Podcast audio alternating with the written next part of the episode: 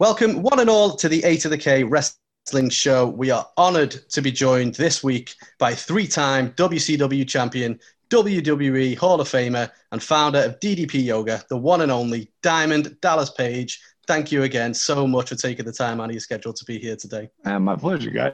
It's my pleasure. I was just actually talking about uh, what, what part of the UK you guys in? Um, Near Liverpool. Yeah, just outside of Liverpool. Where? Liverpool, yeah. Uh, yeah, I actually got up there last time I was there. I was doing a, a Comic Con up there, and that was the last time I did a, a road trip. We flew into uh, Heathrow, and then we drove. We did some sightseeing on our way to Glasgow, and then we did like six or seven uh, DDP yoga workshops on the way back through, and then ended up in Brighton, and uh, and enjoyed a couple days down there too.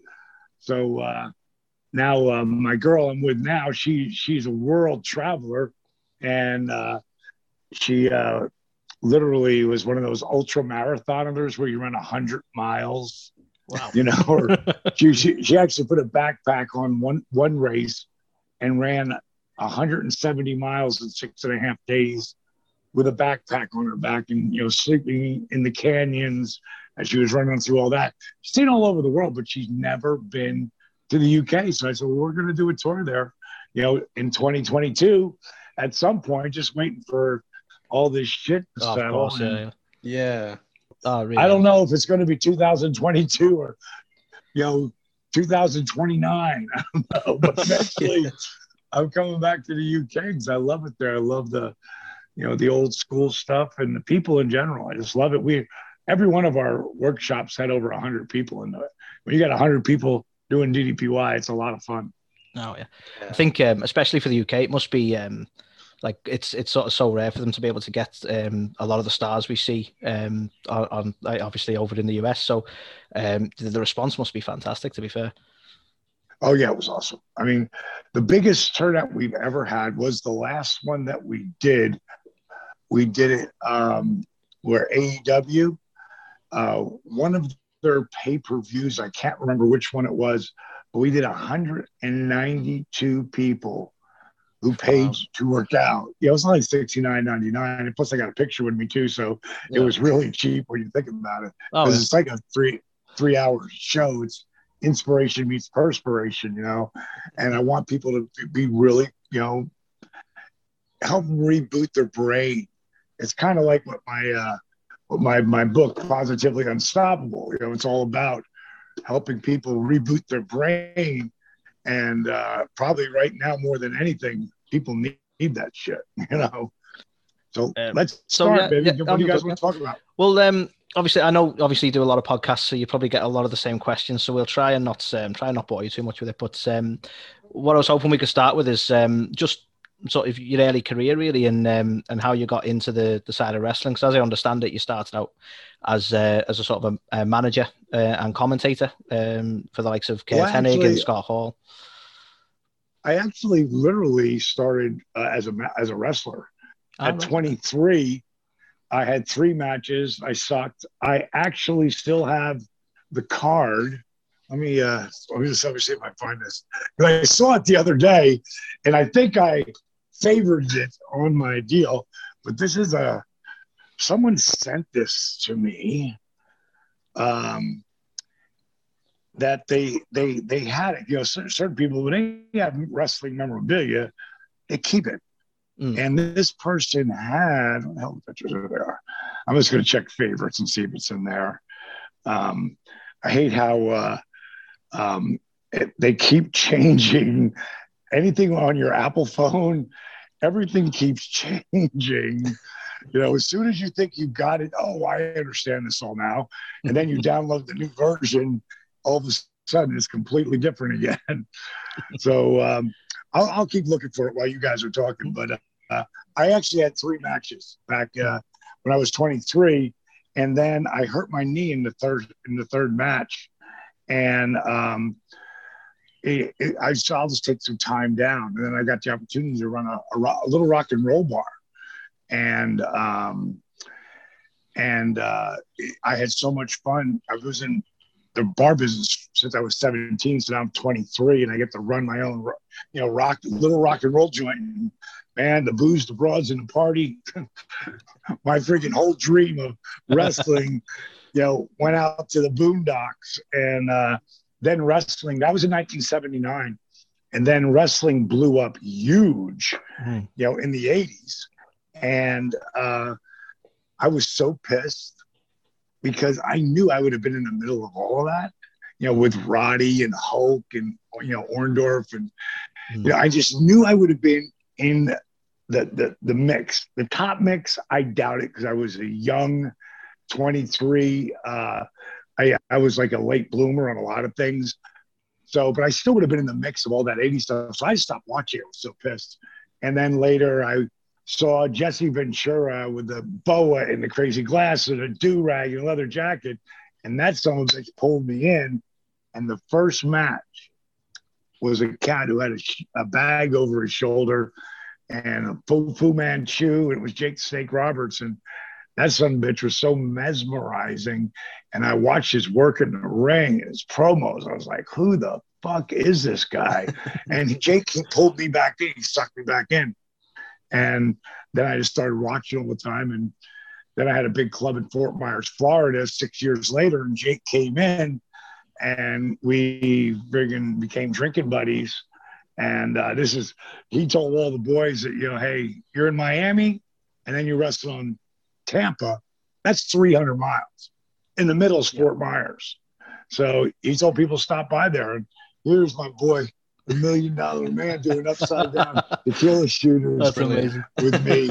I, as you can see, I've got crazy pictures all over the wall behind me. But it's this room's about probably about maybe about not maybe a thousand square feet. Maybe I'm probably not big, probably about 900. It's like it's like the war room, and it's pictures everywhere. So I took the pictures that I tell the most stories about and just put them all right here in front of me, so I can. And then I go to the iPad when I'm looking for something else but I, you know, I, it, it put me back in the mindset of like, no, and I'm too old to be a wrestler, but maybe I could be a manager. Right. And literally, I put together three guys. I called one Big Bad John, another Rock Hard Rick, and Ted E. Bear. He was a midget, and I had him uh, walk out with the Diamond Dolls, and I put these videos together and sent them to the AWA, and they were like, they called me in two weeks and they said, you know, they were losing a lot of their talent back then in 88 to, um, to Vince, you know, because Vince was taking all the top talent. Oh, yeah. And um, he hadn't taken Mr. Hennig, uh, Mr. Curt Hennig yet, but, uh, or, or Michaels, as a matter of fact, Shawn Michaels uh, and Jannetty, they were still in the AWA when I got oh. there. But uh, I sent them a tape. Uh, and they liked it. They called me back and they said, We want to bring you and your boys in for a tryout. But we've got one question. You know, everybody likes your stick, but no one's ever heard of you. Where are you guys working at? And I was like, Well, um, uh, the truth is, uh, Rob, uh, none of those guys can wrestle. And he was like, like What? Why would you send a tape?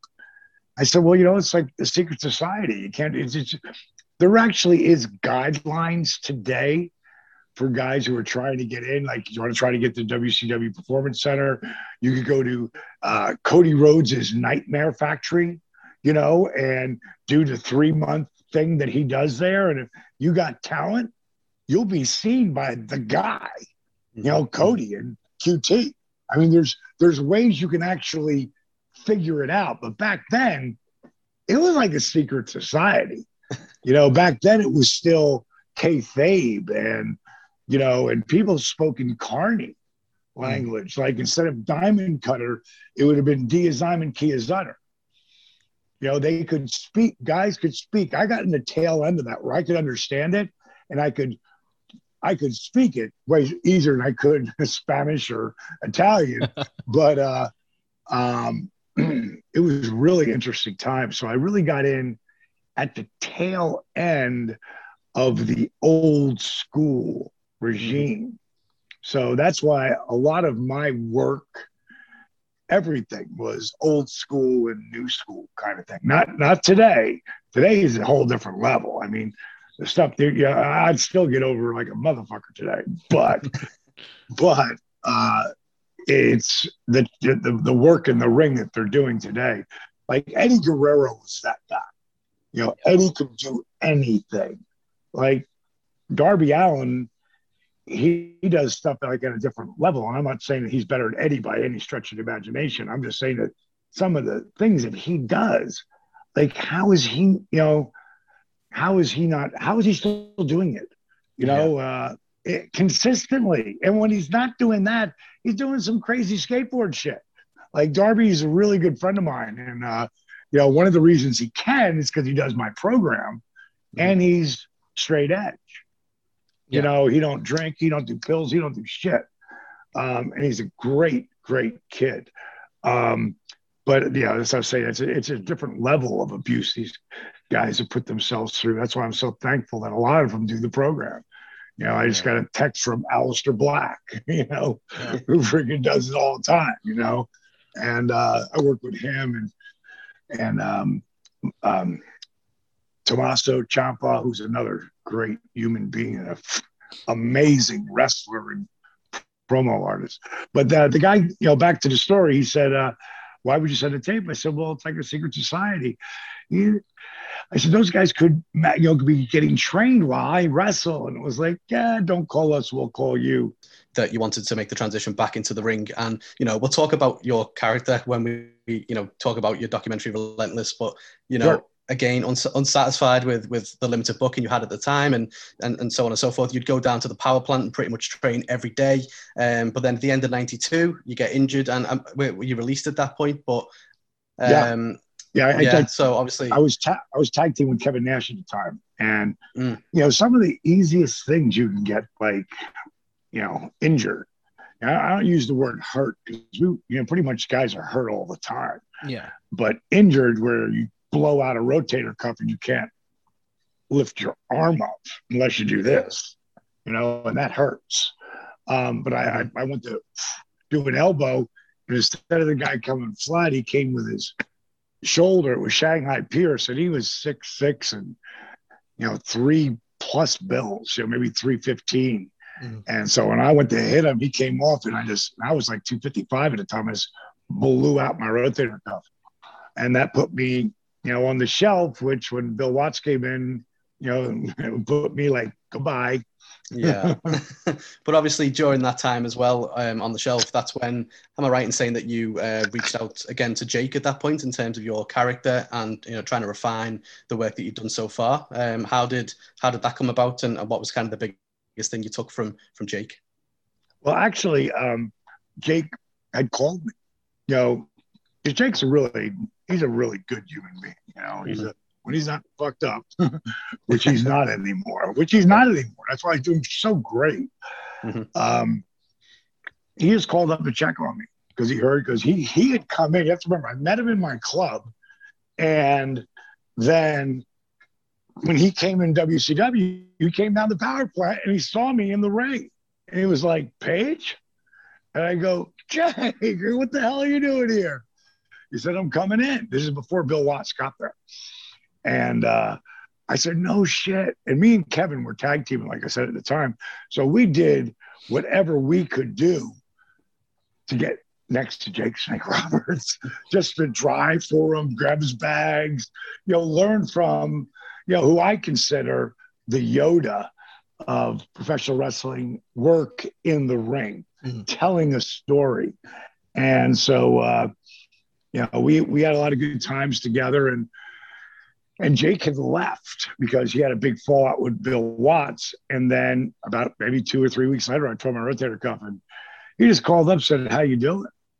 And we started talking, and he had living in a hotel because him and his old lady had split up, which really isn't a big deal. Like if you find out one of your buddies living in a hotel, you think, "Oh man, come on, come on, stay with me," you know you know, you don't want to be living in a hotel, but we lived in hotels 380 days a year.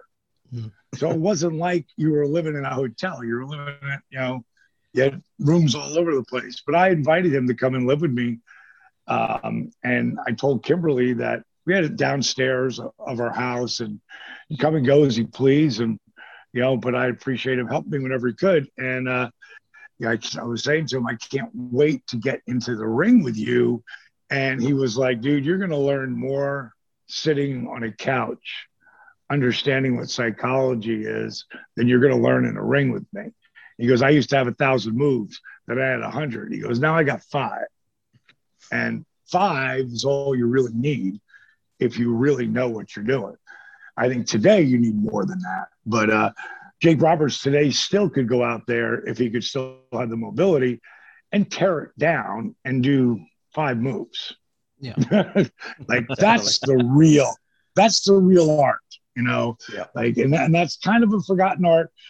You saw it, I think the last time you really saw it was with when the Rhodes brothers hooked up and Cody and Dustin got together, which I think was one of the best matches of the decade. I mean, it had everything going with it, and it was pretty damn cool and uh, um, old school and new school, you know. Yeah, mm-hmm. no, without a doubt. Uh, so obviously, um, when you when you made your return, when you went to WCW, um, you started rising up the ranks. You went for the um, WCW TV title, uh, and then went on to a feud with the the legendary Macho Man Randy Savage. Um, just wonder if you could tell us about some of your memories in terms of working that feud with Savage. Oh, man, I got so many. Before I do, I'm going to show you. I, I found course, this. Yeah. Look at this. This is. I don't know if you can see that. You see what it says 1979. Wow. You see that? Handsome yeah, yeah. Dallas Page. I was a huge handsome Jimmy Valiant fan growing up as a kid. And uh, I loved handsome Jimmy Valiant. He, he, was the coolest cat on the planet. Um, and I thought, you know, I'll just pay homage to him. You know, I didn't realize I was stealing. By that time, he was the boogie woogie man. Um, but uh, anything to get heat, you know, just like yeah. Kevin Nash when he used big sexy, you know, he was doing that to get heat. Of course, he was a big, handsome, sexy motherfucker. So, you know, people got with it. They didn't create any heat. That's he, he tried to do it to get heat. Um, but Randy, Randy, Randy, uh, I, I was with Eric Bischoff last summer, and my girlfriend Payge is with me, and we just got on the subject of the Macho Man, and she knows nothing about wrestling, but she knows who he is, you know. Mm. And uh, Bischoff said, as much as I wanted to work with Randy, Randy wanted to work with me more, he said. That's not my words, that's his. Yeah. And, you know, I, I didn't come to him with that angle. You know, the angle was was set around Kimberly and it was set around actually the the Playboy um, the celebrity nudes issue that Kim and I was in. Mm-hmm. Like Kimberly had done a bunch of satellite. That's what they call them, like blondes, brunettes, and redheads. And Playboy will put out something with that. And back in the day when they used to do that, and uh, it was really classy version. And Kim was in about three of them. And then they said to her, uh, "You know, we want to put you in this issue of uh, celebrity nudes, and we'd really love to have you in Dallas in it." And Kim comes to me with that. I'm like, what do you mean me in it? well, he said they want to do something like where you're tying your boots and I'm just about to put on a dress. And I was like, you know, they, they ain't doing nothing with us. I mean, we're mid card, you know, at, you know, middle of the mid card, maybe bottom of the mid card at that time. And I knew I was a main event guy at that point. I just I hadn't gotten the opportunity yet. Yeah. And uh, so I said, let's do it. And I never told Eric. I never told anybody. And then, like two weeks later, they called Kim back and they love the layout. They want to do another photo shoot. They want to put me in a towel with a cigar and I'm massaging her, you know, and, you know, it, it, it turned into a six page spread. So now, six months later, it's going to come out. And I got to tell Bischoff he was pissed. he was so, we were both drinking, you know. It wasn't like he was screaming pissed, but he was like, What the fuck are you thinking? You've got a morality clause. I'm like, Hey, if I end up getting fired over it, maybe Vince will do something with it. That's what I said to him. And as it turned out, it came out right at the time that I was doing the whole NWO thing where they were asking me to be in it. Yeah, that was my idea because no one's thinking of any good ideas for me because they still don't believe in me. But Kevin and Scott, both of those guys were you know, two of my best friends. And, you know, I, I went to Kev, you know, who was the, you know, the master of getting shit done. And I told him the angle, you know, you guys come up to me like you do everybody else. And, you know, you, you know, want me to join the NWO. And I'm like, like number seven? You want me to be number seven? Like, what happened to three or four? You know, like seven? Like, fuck you. No. And walk away. Now, if we were in real life and you guys were hitting me with something and I did that, you'd go like, oh, Tally, he'll get over it. We'll get it. He's gonna, he's gonna come in. You know, it would be like that's how they would treat it. and uh, they hadn't done that with anybody. And I said, then you come back again. And I say no again. And then the third time you come out to the ring, you, and it turned out to be Eddie Guerrero. They, you know, they do the, uh, you know, the, the, the game to get involved in the match and show the power they have, you know, and, um, and then the next time I put the shirt on and after I hug Kevin and, you know, high five Ke- uh, Scott when he pulls away, pull him into the diamond cutter. And that was supposed to take four weeks. And uh, when I told this to Kev, he's like, go tell Bischoff. I love it. I go, dude, I got to tell Scott. You know, he's like, uh, you know, he's the one taking the diamond cutter. And he's like, dude, you created Razor Ramon, the diamond stud. I don't know if you've seen mm-hmm. any of that early stuff. Yeah. But that's, that's, you know, pretty much what Razor Ramon became. Yeah. That was the beginning phase. Plus, I got him the job when no one would take his call. You know, like WWF, WCW would not return his call. So he called me and I got him and I changed the hair and the mustache, all that shit. And even gave him the toothpick, but I gave it to me too. And in a promo, we were leaving Waffle House. I gave him a toothpick. I went, Oh, dude, I got this great idea. you know, if you're at the end, we flicked the toothpick into the camera and I had it in my mouth. And right to the end of the promo, it fell out of my mouth. And I was like, no.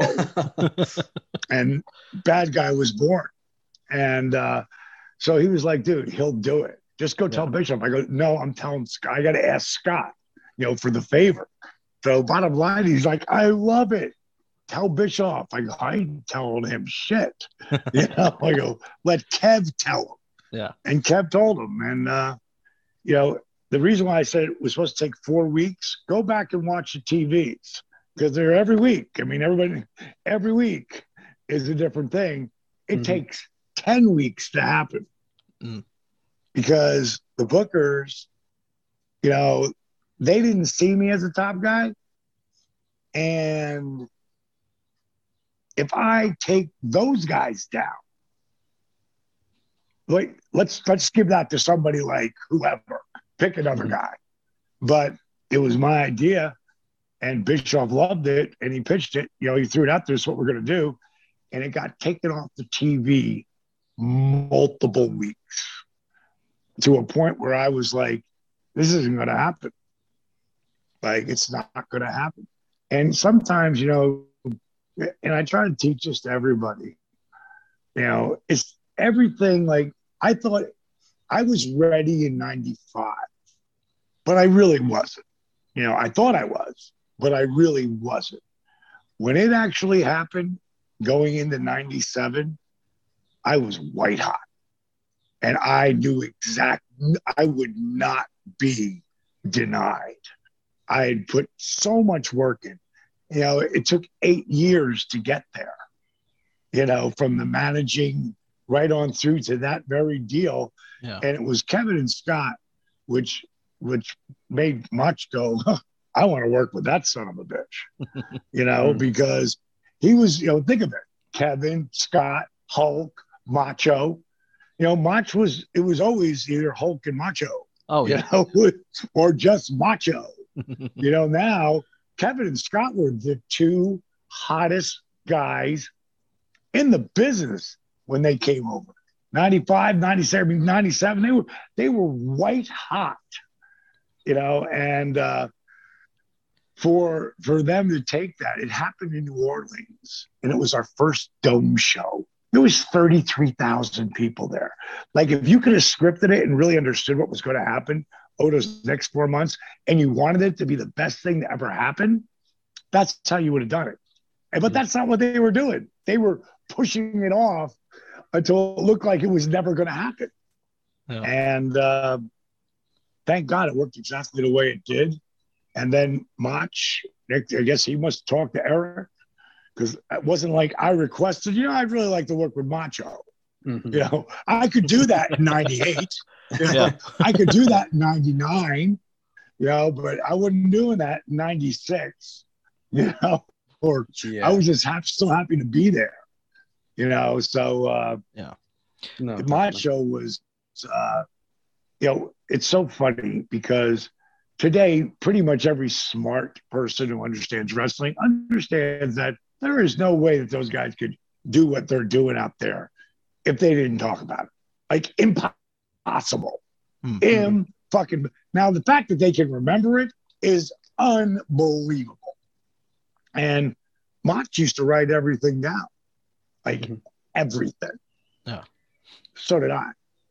And people would bust my balls about it. Dude, what are you writing all that shit down? Well, you, you can't script everything out and go, I want you to know where I'm going. I'm going to have the best preparation and the best, best improvisation mm-hmm. as an actor. I got a new show coming out, which I'm really proud of, man it could change it could change my life again like wow there's there's three times my life has changed like in a big way the first one was when macho did the favor for me mm-hmm. i can't even explain to you how it changed my life i mean it made me from a guy who was a guy working so hard to get there to the guy. Yeah. In 1997. The two hottest yeah. guys in 97 were me and Stone Cold Steve Austin. You know, mm-hmm. we were the two hot guys. If they'd have treated me like they treated Austin, we'd have been right up there together. But that's okay. I had a, I had a great run. I have no complaints. I, I'm very blessed. But when Randy put me over, and I'll give you some of the before stuff before this, in the middle with my finish. And then all the NWO came down. Hmm. You know, and Sting so many times coming down to save me and getting the rub from him and Piper and all those guys. It was like all of a sudden you went from a guy you know, can't get a hit, a song played on the radio to three fucking top 10 hits, you know, all at the same time. Yeah. Um, it was it was unbelievable just the way people perceive you after that you know um, and the uh, like i was saying randy wrote down everything and if you would guys like hulk didn't do that and but he did it with the giant i should say with andre and i did you guys see the documentary mm-hmm. did you yep. see it where hulk had it all written out yeah. I couldn't believe that he put that out there like that. Because no. back then you didn't do that. Yeah. Yeah. When I worked with Hulk, we talked in the back a little bit. Everything else was out there. Yeah. Mm-hmm. You know, because he, he, didn't, you know, he wasn't one of those guys, but he did it for Andre. You yeah. know, and something like this, you want to give him like, here's what I really want to do, you know. I can remember Sting saying to me, D, this is this is like a nitro match. You know, I go, yeah, and you know, I loved working with Sting. I think my best match ever is that that uh, Nitro '99 match where I dropped the, uh, the title to him in uh, at the nine o'clock hour. During going home, like we're gonna finish the match, the ref says to me, Now "We got a minute left, maybe." And he goes, We got five more minutes. I go, What do you mean we got five more minutes? He goes, Dude, we need five more minutes because of the commercial breaks and all that kind of yeah, shit. Of course, yeah. So Sting was walking at me and I grabbed him. I go, Go to the floor. He's like, What? And like, go to the floor. and you'll see me choke him at one time. I'm going, we got five more minutes. And I chopped them because, like, dude, I'm not trying to jerk you around.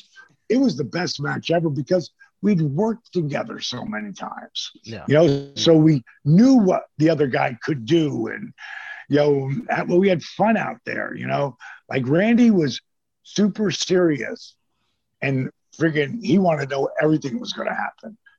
So did I. Yeah. Everybody bust my balls about it. No one, no one busted Randy's balls about it because he was Randy Savage, you know? and uh, I just said, that's crazy. That's a crazy double edged sword. Today, everyone does it. Mm. You know, you know, yeah. you can't do this shit. That it's impossible. But the fact that they can remember it is mind boggling, you know? So that was the first part that was really great because we could talk about things in detail and we both understood each other. And Randy really wanted to see, like, I don't think it was ever planned that he was going to put me over that first time.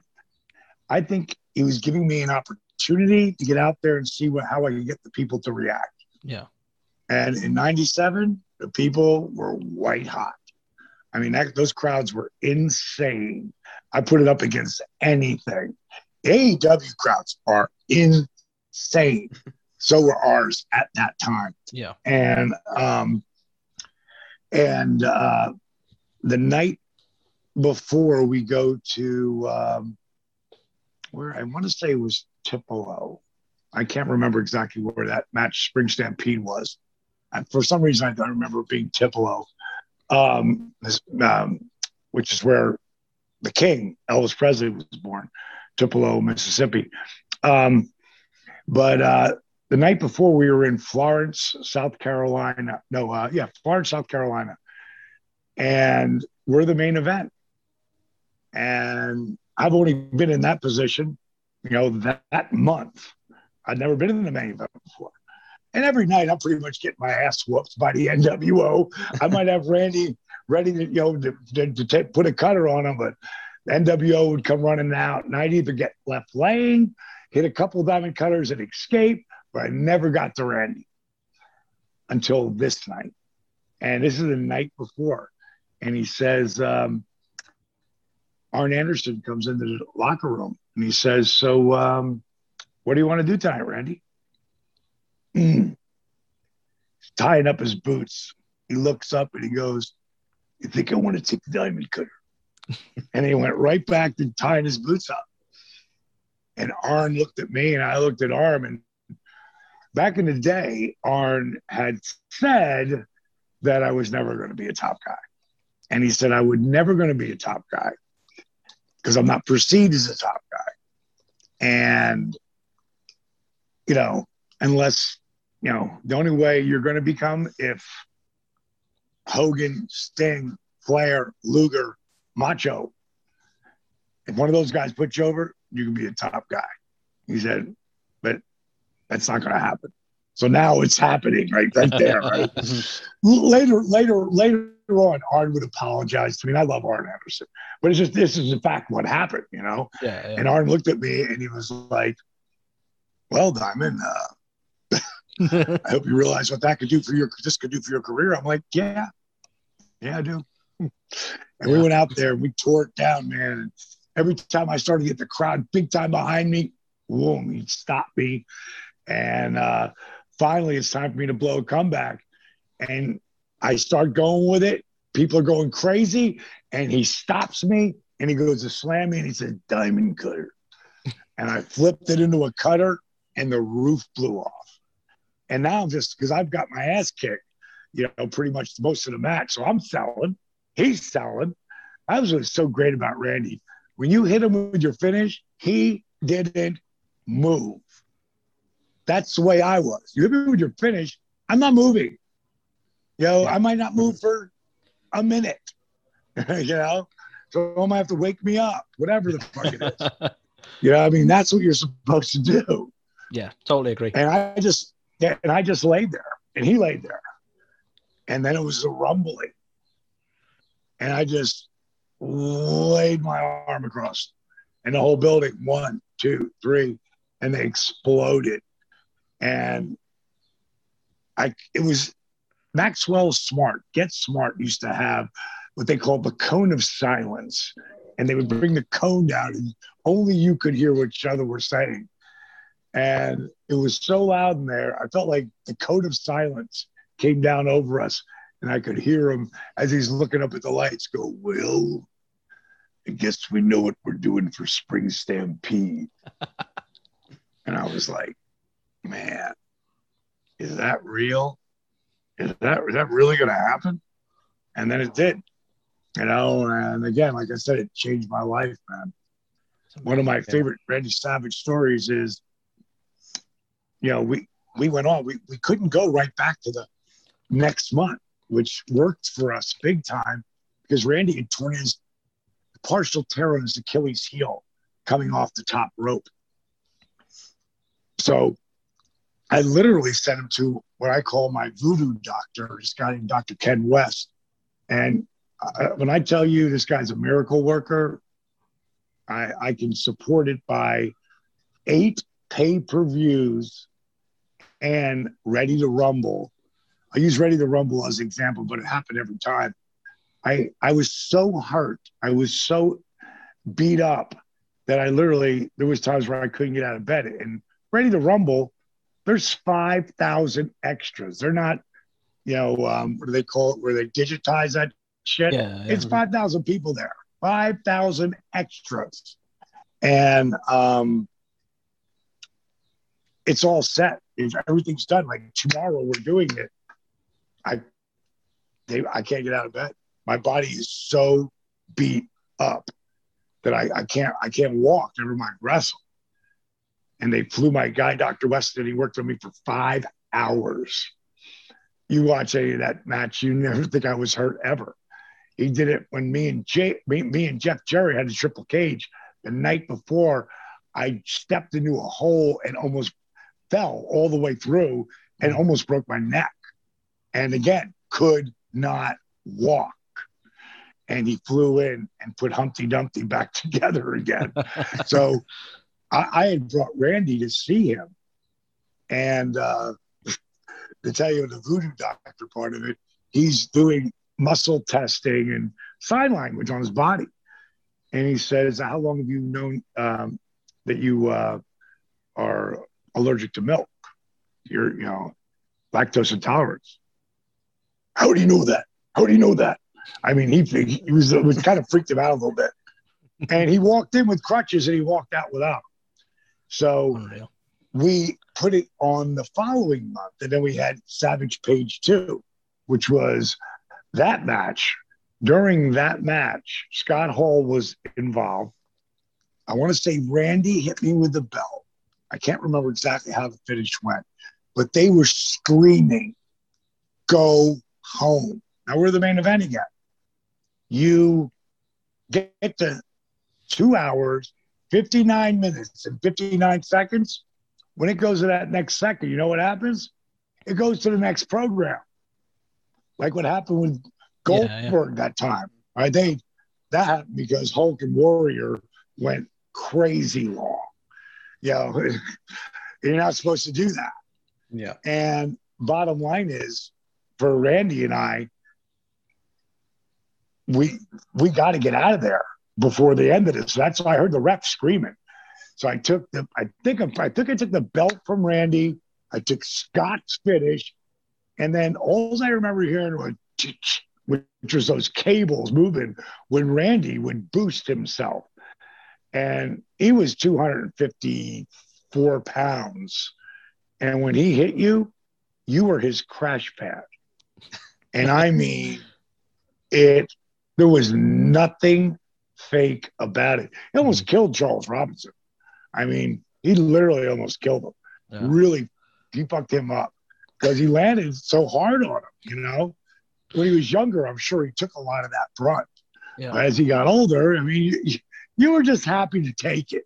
You know, it wasn't like wasn't like it was a bad thing. But my my I've been pissed of blood at that point for like about four weeks straight.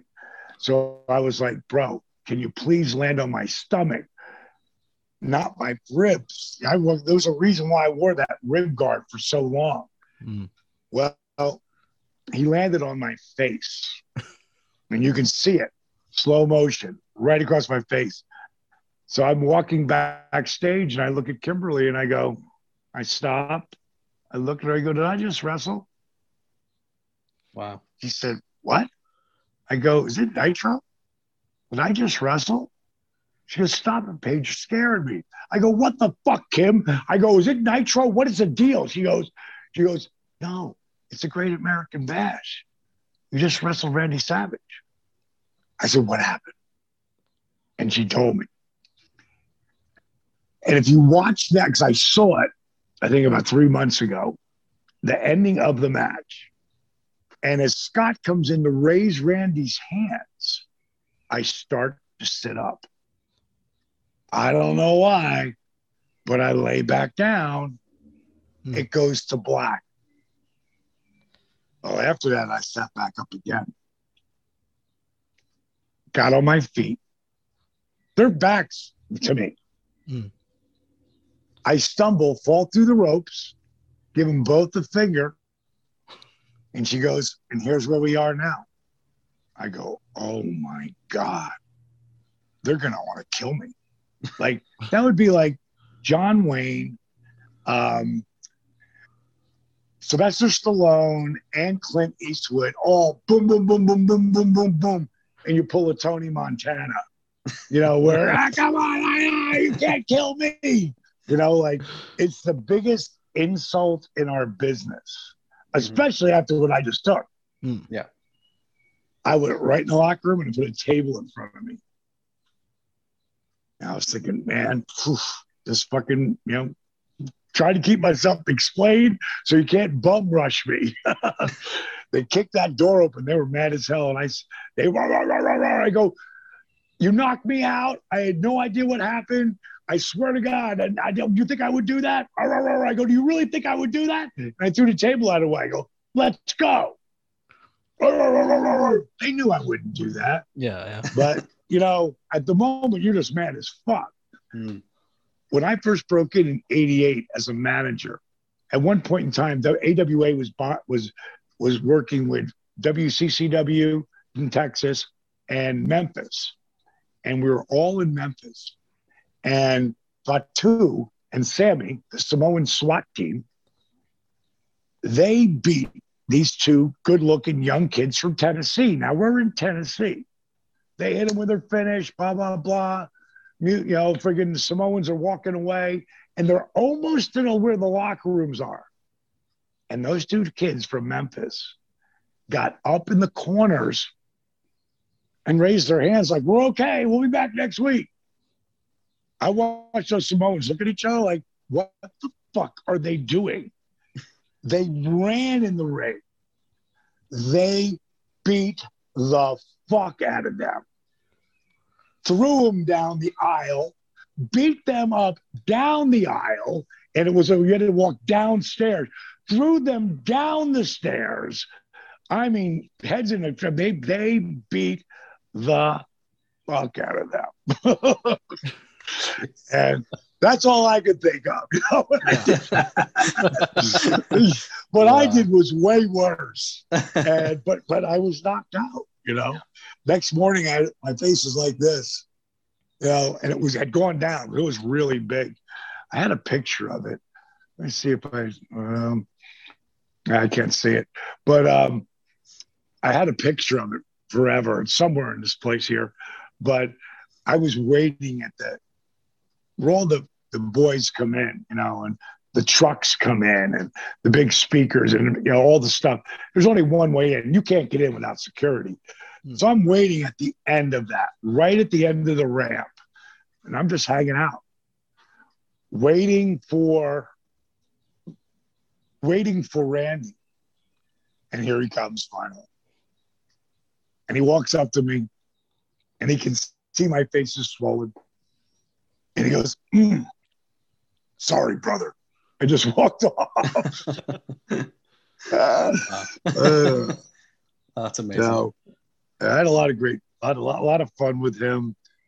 He made, he, he made my, you know, Dusty would get so mad at me for giving him so much credit, but goes Dusty, you know, here's a great picture of me. This is me in the American Dream in Florida Championship Wrestling 33 wow. years ago. That's amazing. Lo- yeah. Love that. Love that picture. Now, the really funny part is, you know who Willie Nelson is? Oh, yeah. This is that night. Dusty got up and started singing with Willie. Fantastic. Uh, oh, wait, this is for you guys here. This picture right here, you can see it.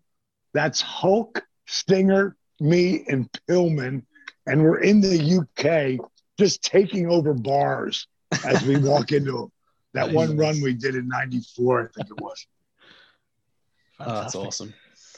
Um, so obviously, you know, as you say, you, you, you fought with uh, Randy and then pretty much the rest was history. You go on to be a three-time world heavyweight champion. You're in Ready to Rumble. Um, and then eventually, uh, you know, WWE buys WCW. Um, obviously, you're one of the few who actually accepts the buyout of your contract. And then, you know, People's Champion versus People Champion is what we think we're going to get. And eventually, you yeah. show up uh, as the Stalker character. What, what were your thoughts um, on that? And, you know, was there anything else you were pitched? You know, what did you wish would have happened? I, I, I never should have went. Know, I never should. I, I, I pitched People's Champion versus People's Champion because I had yeah. the greatest fucking idea. And I had it two years before that. I'd met Rock because I we were both in Canada. Um, and um, we had a pay per view. They're doing a Saturday night. So Show was the champion back then. And I raised Big Show back when he was a giant, you know, got him ready for Hogan. Like I was the guy who helped get him ready because, you know, he friggin', um, you know, he was 24 and green as grass. And I lived down the power plant at the time. And yeah. me and him became best friends. And um, I wanted to see him when he had the you know world title. We wanted to go out with him. You know, strippers are crazy in uh, in uh, in uh, the uh, in Canada. So we have we had a good time, and um, so we're getting ready to leave, and The Rock is the final match, and I want to see him work in the. I want to see him work in the house show, and um, so uh, afterwards we're going down to get the bags. We're in the sky boxes, you know, with with Show's family because his wife is from Canada, from Toronto, and um, he says, "You want to meet The Rock before we leave?" I said, "Yeah, I'd love to meet that cat." You know, so we you know we come in the locker room and there's nobody there and uh, Joe goes, Hey, Rock, you're still here? He goes, Yeah, I'm in the shower. He goes, Awesome. He goes, I got some huge mark who's dying to meet you. and uh, I just, I, I, I don't know why I said this, but I had to come back on something since, since, uh, show said that. And I said, Yeah. And I don't want to meet you unless you're naked and your balls are all soapy. now, it's one of those things that when you when you hear somebody's voice, you know that voice, mm. but not in this building. You know, mm-hmm. you don't know that here. Oh yeah. And and so the rock sticks his head around the corner. He's like, "Oh, Diamond." He goes, "I'll be out in a minute. Take your time, bro." He's all studded up like the Michelin man, and um, so um, comes out. We just start talking. I was like, you know, Jake called me the day they brought you in as Rocky Maivia. Jake was on the booking committee at the time. And he called me and he said, Wait do you see this new kid, Rocky Maivia. He's Maivia's grandson and Rocky Johnson's uh, son. Is, is uh, it's Maivia's grandson and Rocky Johnson's son. He said, This kid is so good looking. I don't know if I want to fight him or fuck him.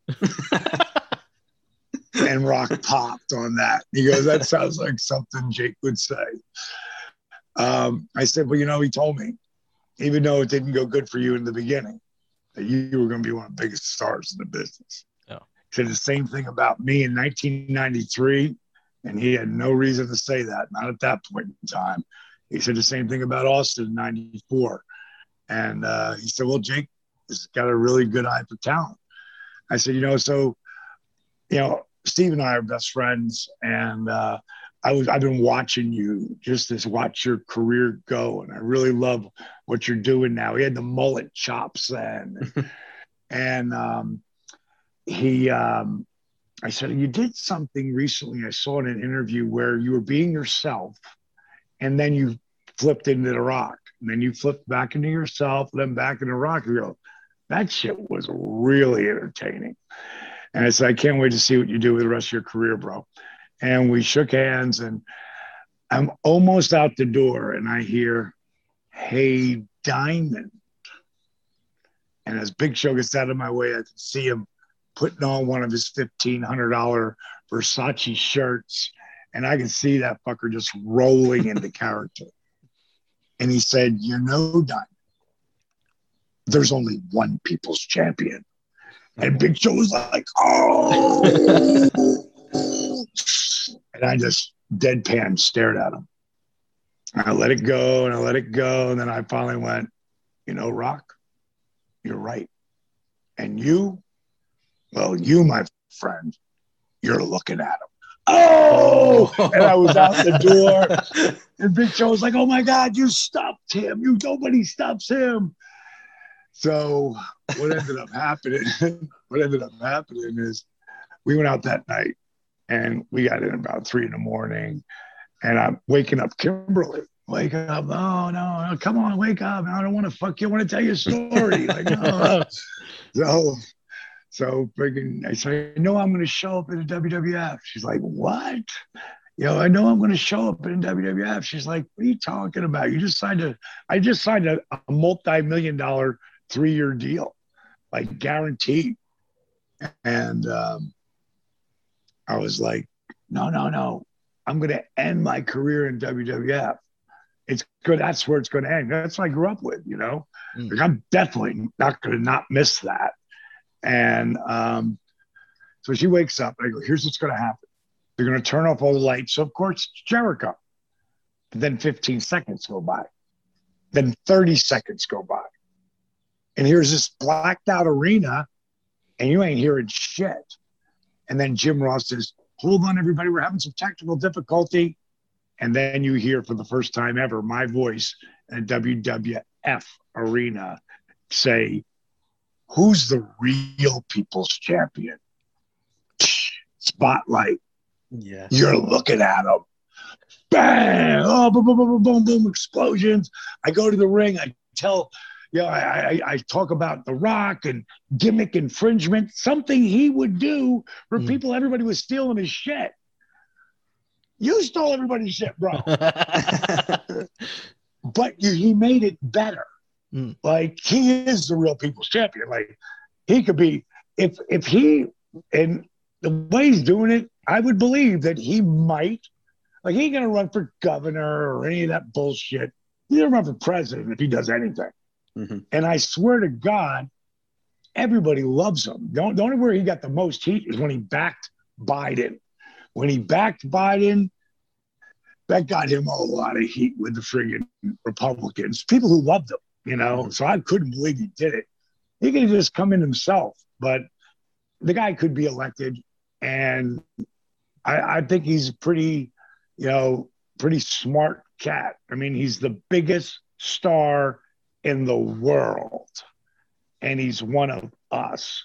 I mean, I couldn't be any prouder of him. You know, uh, I would love to have worked with him, but now let's look at the other side of it. What did I learn from it?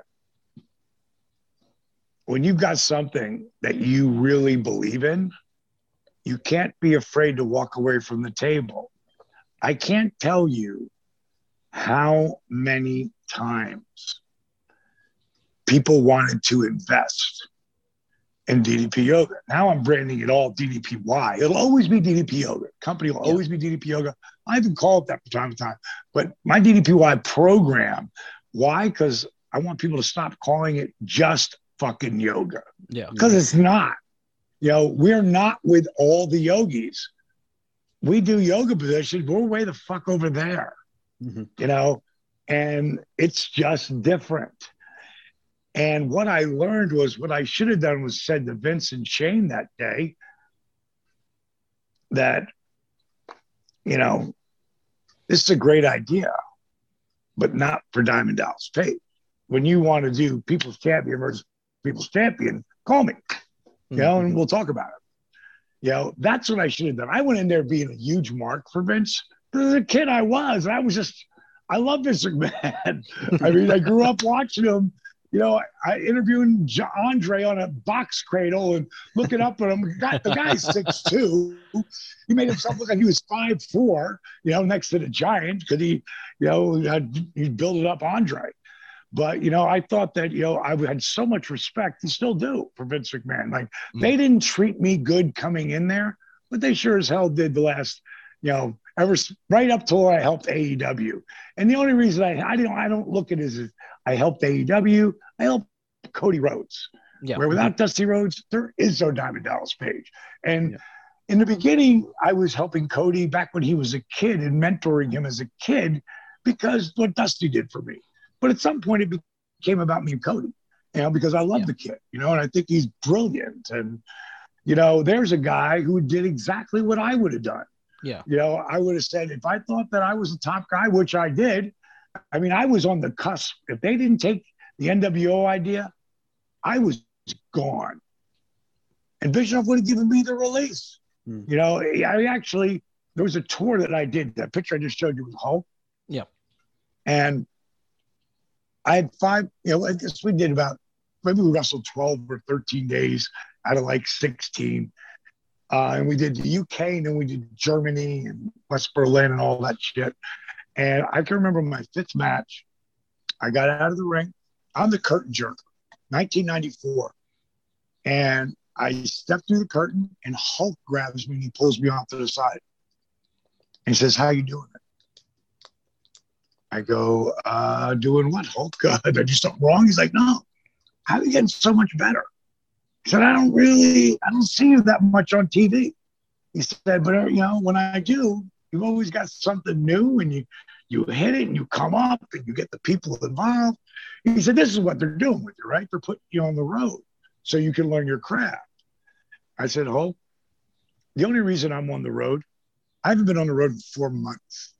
I said, the only reason I'm on the road is because my last real name before I changed it was Falkinburg.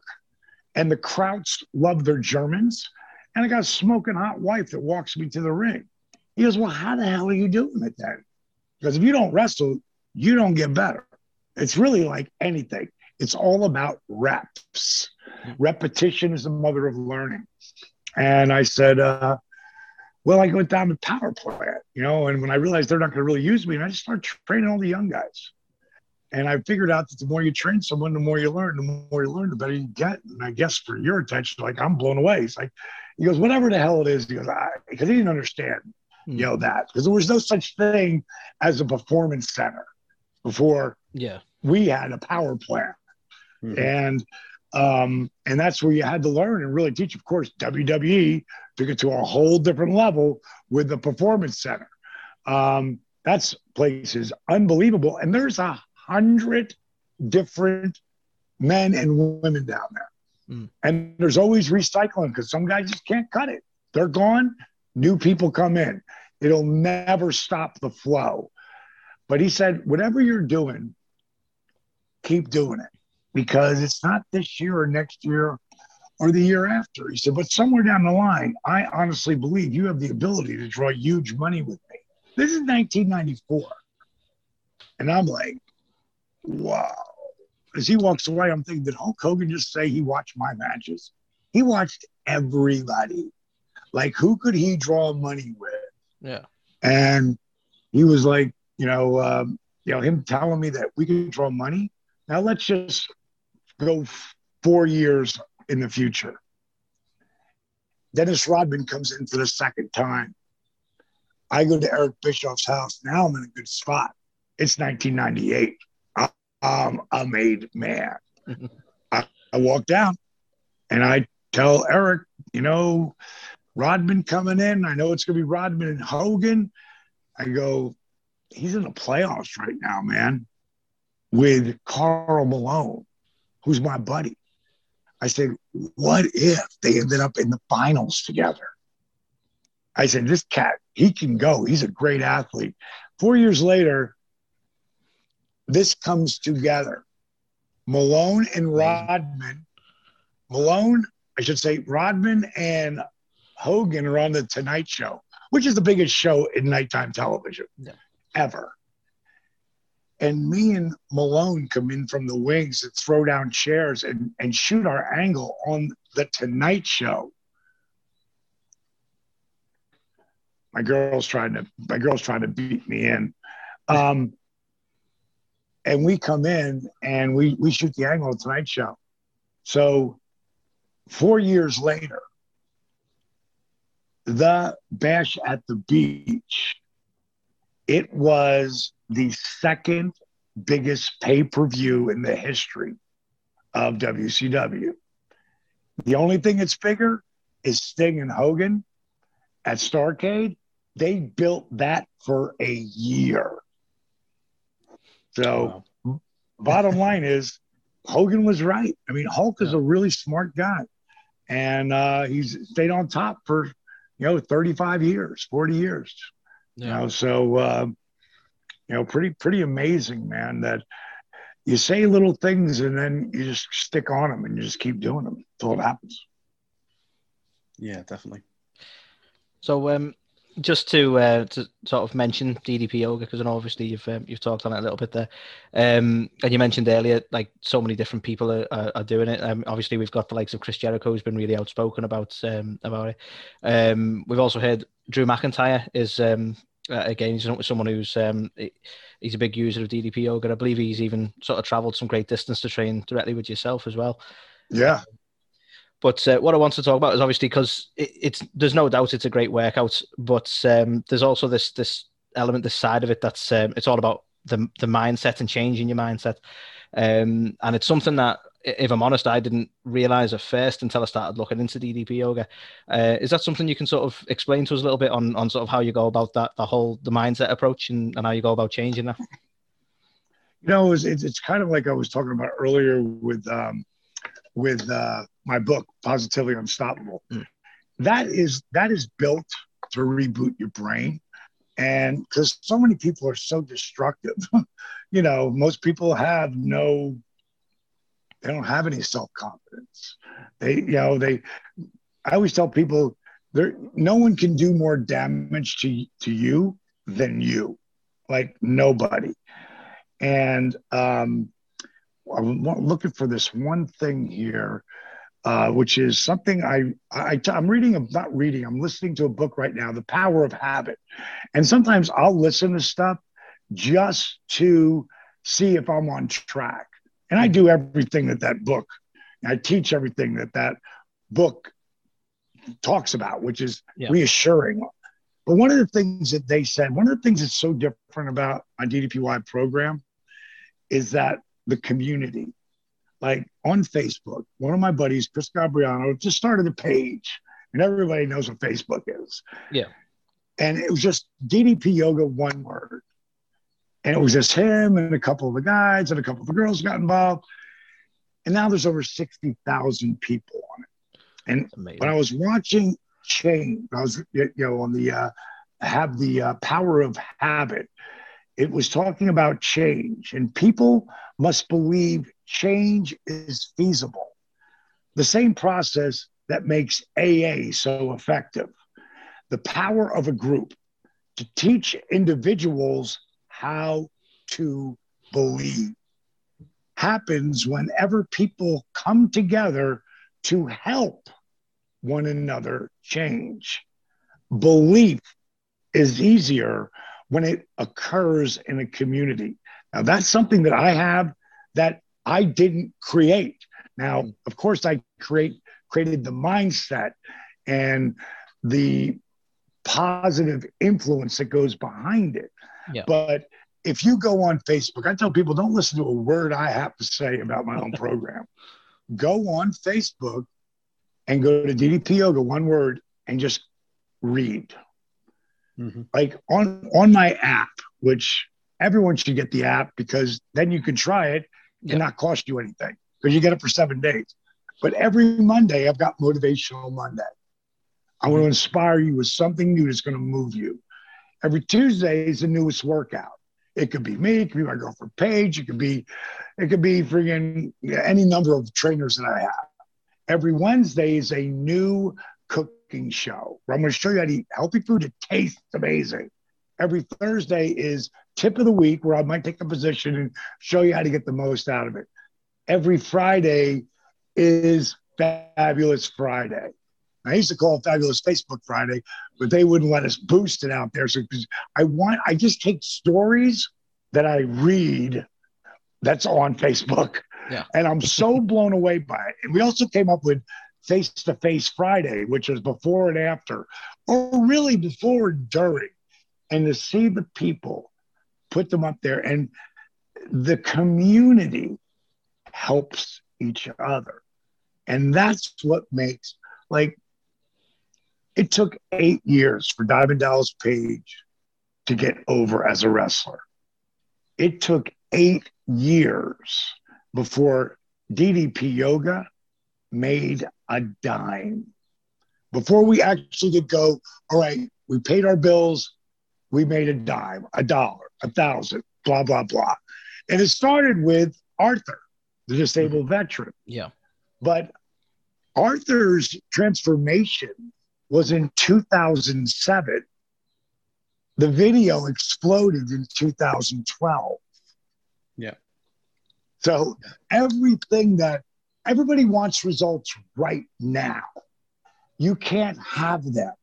And if you do get results right now, you won't appreciate it. And that's just the fact of life. Yeah. Anybody who's given anything does not appreciate it. But if you got to work for something, like there are so many we're doing right now, and, we can only do it in the States and Canada because the, the insurance company won't let us go out of North America. If so, it costs so much more money. But I have the positively unstoppable million dollar challenge. And the third place person gets five grand. The second place gets 10 grand. The first place there's a hundred of these books lined up like this. This one doesn't have a number on it, but they know they'll have a number on it, one through a hundred.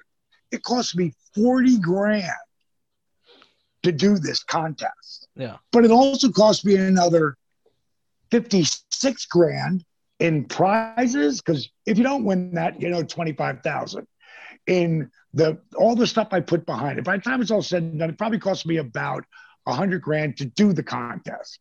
But mm-hmm. so many more people get involved. And if they're using the app and it's building our building our business up, but at the same time, not one person goes, I'm gonna win that million bucks. What would make them think they they're going to lose you know 85 pounds or whatever they have now to lose anything they're, they do not come to this to ddp uh, which would be um, positivelyunstoppable.com. They don't come to that page to get involved to win money. They come to be involved with the community. Yeah. But this is what happened this last year, 2020. And when it came to I you I got to get down to 3 of them, right? I couldn't. It got down to the last four people because any one of these four people on their transformation could have won. Yeah. Any one of them. So there's three categories. One is the transformation physically. Next, the transformation mentally. Like, what is this? This positively unstoppable, the art of owning it. It is the story you tell yourself.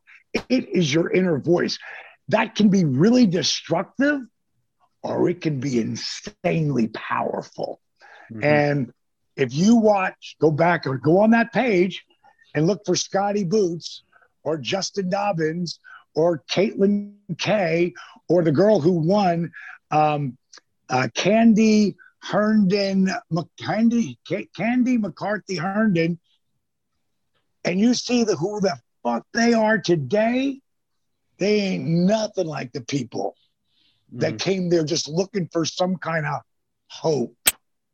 So, how does a transformation happen?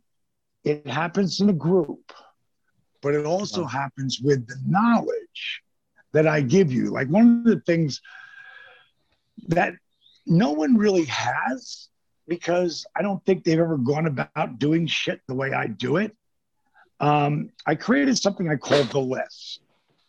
And the list was created because when Arthur Boorman, like I have a procedure, take the six pictures, take your weight, your measurements, um, your pain.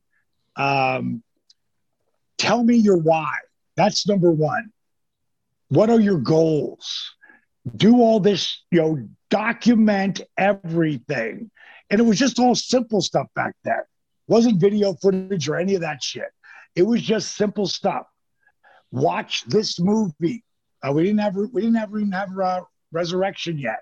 It was just Food Inc., Genetic Roulette, and um, and Forks uh, and Sick, Fat, Nearly Dead. Those were the th- three movies. And I wanted you to read those, watch those movies, because they're going to educate you to what the fuck you're eating. Because mm-hmm. you're eating, you want to know why you're 300 pounds or 280? You're eating shit. Let me show you. They, they, they, they pronounce it as real food, but it's not. Mm-hmm. So let me show you stuff and educate you. So the reason where the list came from, when Arthur's video went viral, and it did a couple of times, people would write me like stories about why they need me and why they need the program, but you don't care anyway, you know, because you only get it for the money or blah, blah, blah. I'm like, wait a minute, what if that person was in such dire need? Because I'd read them all in the beginning. Hmm. Not anymore, but I read, I read them all in the beginning. And you don't want to help me anyway, and I can't afford it. So I said, okay. And I would have the girl who worked with me. I said, okay, send that person. Here's my cut and paste response. Do all of this, and I'll give you the DVDs. how many people did that? Maybe three to five percent. Wow. What do you mean? I've got to, I've got to do something. You're not just going to give it to me. No, first of all, you're not going to appreciate it. You know, Larry Hagman. Do you ever see? Did you ever uh, see reruns of the show called Dallas? Mm-hmm. It was a show that was in our state. It was humongous, humongous. Mm. And Larry Hagman was he was J.R. Ewing. Yeah. And I grew up with him but he was uh, Colonel Nelson, or when he was I Dream of Jeannie uh, Barbara Eden, which was a which was a funny show about uh, astronauts uh, and a, a genie, and she was gorgeous. So me and my brother in a bar in 1988, and I see, oh my God, there's J.R. and guy who looked like Nick Nolte and two gorgeous chicks, right?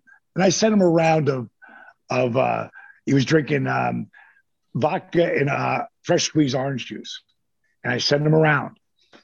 And uh, later, when he leaves, he comes over. There's no one else in the bar but me, my brother, and him and these girls. And he comes over and he says, Well, I said, I want to thank you. He said, I really appreciate that round. And I said, Man, I said, I'm a huge fan. Uh, he said, Really? He goes, What do you do? I just got into professional wrestling at the time. It was my first day after that weekend. I would see my brother in LA. I said, "Well, I, I run I run a nightclub in uh, Fort Myers, Florida." He goes, "Well, then you're a damn liar." I go, "I'm a liar. Why am I a liar?" He goes, "Because our show comes on." And I said, "At ten o'clock." I said, "I run the place. I stay." This is what happened last week, and he popped. And uh, he said, "So you really do watch?" I said, "Yeah." I said, "Would you mind signing this dollar for me?" He said, "Absolutely." He said, "You know, normally." I would make someone tell me a joke or recite me a poem or something that that they have that they could do for me. And I said, really? And he goes, well, you already bought me the round, so you did well more than, way more than I would ask anyone to do. And I said, well, why did you make them do that? He goes, because then it's worth something to them. Mm-hmm. He said, now there's a story attached to that napkin. And I was like, wow. Wow, like that. that is yeah. so real. Oh yeah, you know, and that's why I came up with a list. Now the list is up on the app. It's in the user guide, mm. and it's in a, sec- a section of there. But I'm moving it to the front page of the uh, of the uh, app. And I'm reason we're right on the, the dashboard. So it'll always be there. So always go, go on the get the app, go to the list, do the list. If you knew how many people I was working with and send me their food and everything, you would never believe it. None of them are stars. None of them are high profile people. They're regular people. And that's the shit that nobody does. And I'll always do it because I actually give a shit and I want to see people. You know, it's funny. Me and Jake were on the road one time. We just started calling people, you know, and thanking them for getting the program. And the conversations were super funny. But I remember one time we called somebody in the UK and he was like, Hello. Yes. no. Hey, I got Jake to the Snake Roberts here. Okay. Blah, blah, blah. You know, bottom line is he didn't say much. Really, okay, man, thanks for getting the program. We hung up. I go, man, I've never had a reaction like that. And Dylan, who's in the back seat, you know, giving us the numbers, you know, type, type them in for us. He goes, well, he goes, I just realized it's about four in the morning in the UK right now. yeah. Amazing. Hell of a wake up call. yeah. Um, so we also just wanted to touch on obviously the Relentless documentary. So you know I've watched it two or three times already. It's it's amazing. You know it's so you know yeah. I got so emotional just just watching it. Choked me up on several occasions. Um, just a powerful tale of just overcoming adversity. You know I think you said, you know, it took eight years to, to make it work. You know, you invested all that, all your money and your, your nest egg into it and everything. And then obviously the Arthur Arthur Boorman story and, you know, which as you said, it only went viral like years afterwards. And to see right. what it is today, you know, it's it's crazy. But, you know, was this the first time, obviously, that you realized that, you know, DDPY wasn't just, you know, helping people change their, you know, their getting healthier or their eating habits, but you were you were actually changing their lives and in some cases saving people's lives. We know about Jake, we know about Scott. You know, it's it's so powerful. You know, was was this when when you realized like when you were you doing this documentary? Was it before then? It really was working with Arthur because that mm. was one of mm. the things like like it started with like every single person who got the program. When I first, it was just DVDs and when I was putting them out there, I mean, I friggin' got the order. I went to the post office. I mean, I did yeah. everything. Yeah. And I would write this cut and paste email that every single person thanking them for investing in the program, um, saying that I, um, I, uh, I'm not, you know, I'm not trying to sell you anything. I just want to I just want to thank you for investing in the program, but I've got five questions. I'd really appreciate if you answer them. His answers were so amazing that I literally wrote him back and said, Hey, bro, thanks for the detail. Um, I said, um, Can you tell me a little bit about yourself? And he basically said that he was, uh, um, the cliff notes were morbidly obese, that he was um, uh, disabled veteran and relegated to thinking of himself as a piece of furniture. And I was like, wow. So I said, can you send me some pictures of you and w- where you're at right now? And he sent me this picture right here mm-hmm. and that picture. Now, I wore knee braces my whole career mm. basketball, wrestling, everything. So that didn't bother me. I didn't realize that wife had to strap him into those knee braces because he couldn't get, didn't have the flexibility. And then had to put the sleeves over the braces, then attach it to the back brace, and then grab his canes, is that he would cuffs, as he would call them, and hobble to the bathroom. You know, I was like, wow, man. I said, um, I said, let me send you something. And I sent him this food plan that completely deals with health. Mm. It's not about, these are great, like the meals on my app taste delicious. This is about someone who's just trying to get back some health and drop some weight. Because yeah. I knew with this program, he could lose 50 pounds and he was two five six, 296, 297 pounds. And if he could just get under 250, the VA would operate on his knees again and see if that would help. So that was my goal. Mm. And what happened was he lost 32 pounds the first week, excuse me, first month, 20, uh, 22 the second month, and 18 the third. So he lost 72 pounds in three months. More importantly, he lost 140 pounds in 10 months. You know, more importantly, he lost the knee braces, back braces, and canes, not just to walk, but run. Okay. So I knew, okay, put the food in there. That's so important. Like most doctors will never tell you that food can heal you. And food can, especially fake food, can fuck you up. You want to know why cancer and heart disease and diabetes and obesity run rampant, especially in my country? It's over there in yours too, but nothing like over here. Um, I mean, the food, the food, the food. I realized, okay, to get someone to understand that, I have to educate them. Hence the list. Yeah. Food Inc., Genetic Roulette.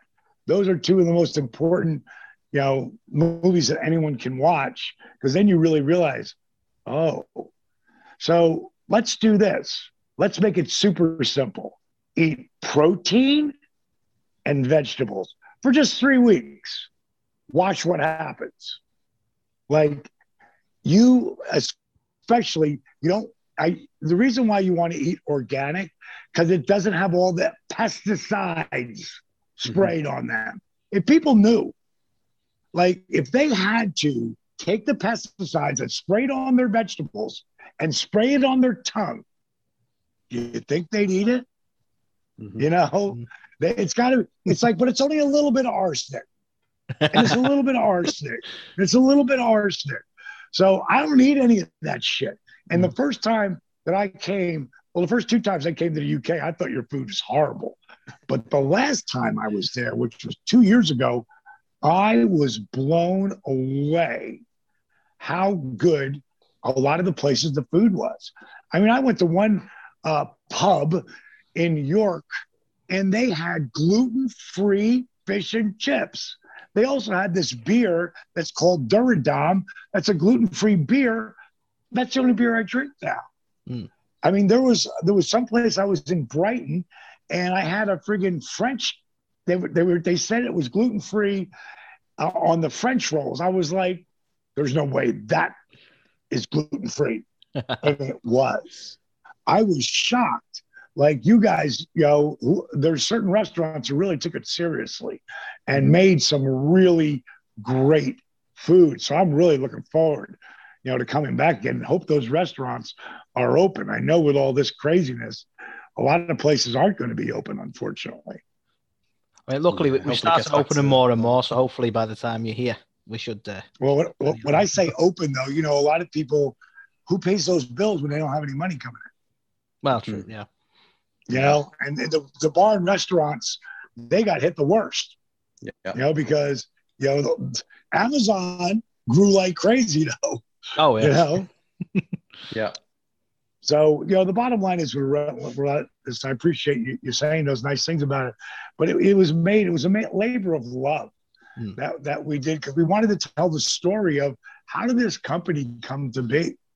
How did this happen? And then before you knew it, it was so it didn't become about the company, it became about the journey. Yeah. You know, and when someone, you know, is as passionate as I am about something like this, I mean, you guys have been hearing me talk about this for 15 years now.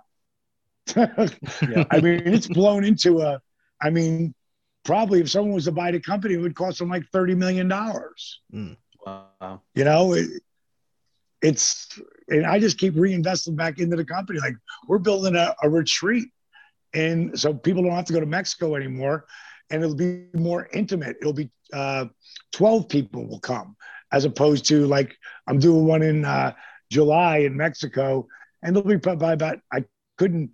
they, they sold out when we got to 55 people because the place is huge, but they can only do 60% of it. And so many people in our country mm-hmm. are like, fuck it, we're getting out of here. You know, we're getting, we're going to go live life. And uh, so you got to have a COVID test before you get in, but uh, that's a good thing. Yeah. Um, but uh, bottom line is in Panama City Beach, I bought a piece of land on the beach and that's where I'm building my dream home.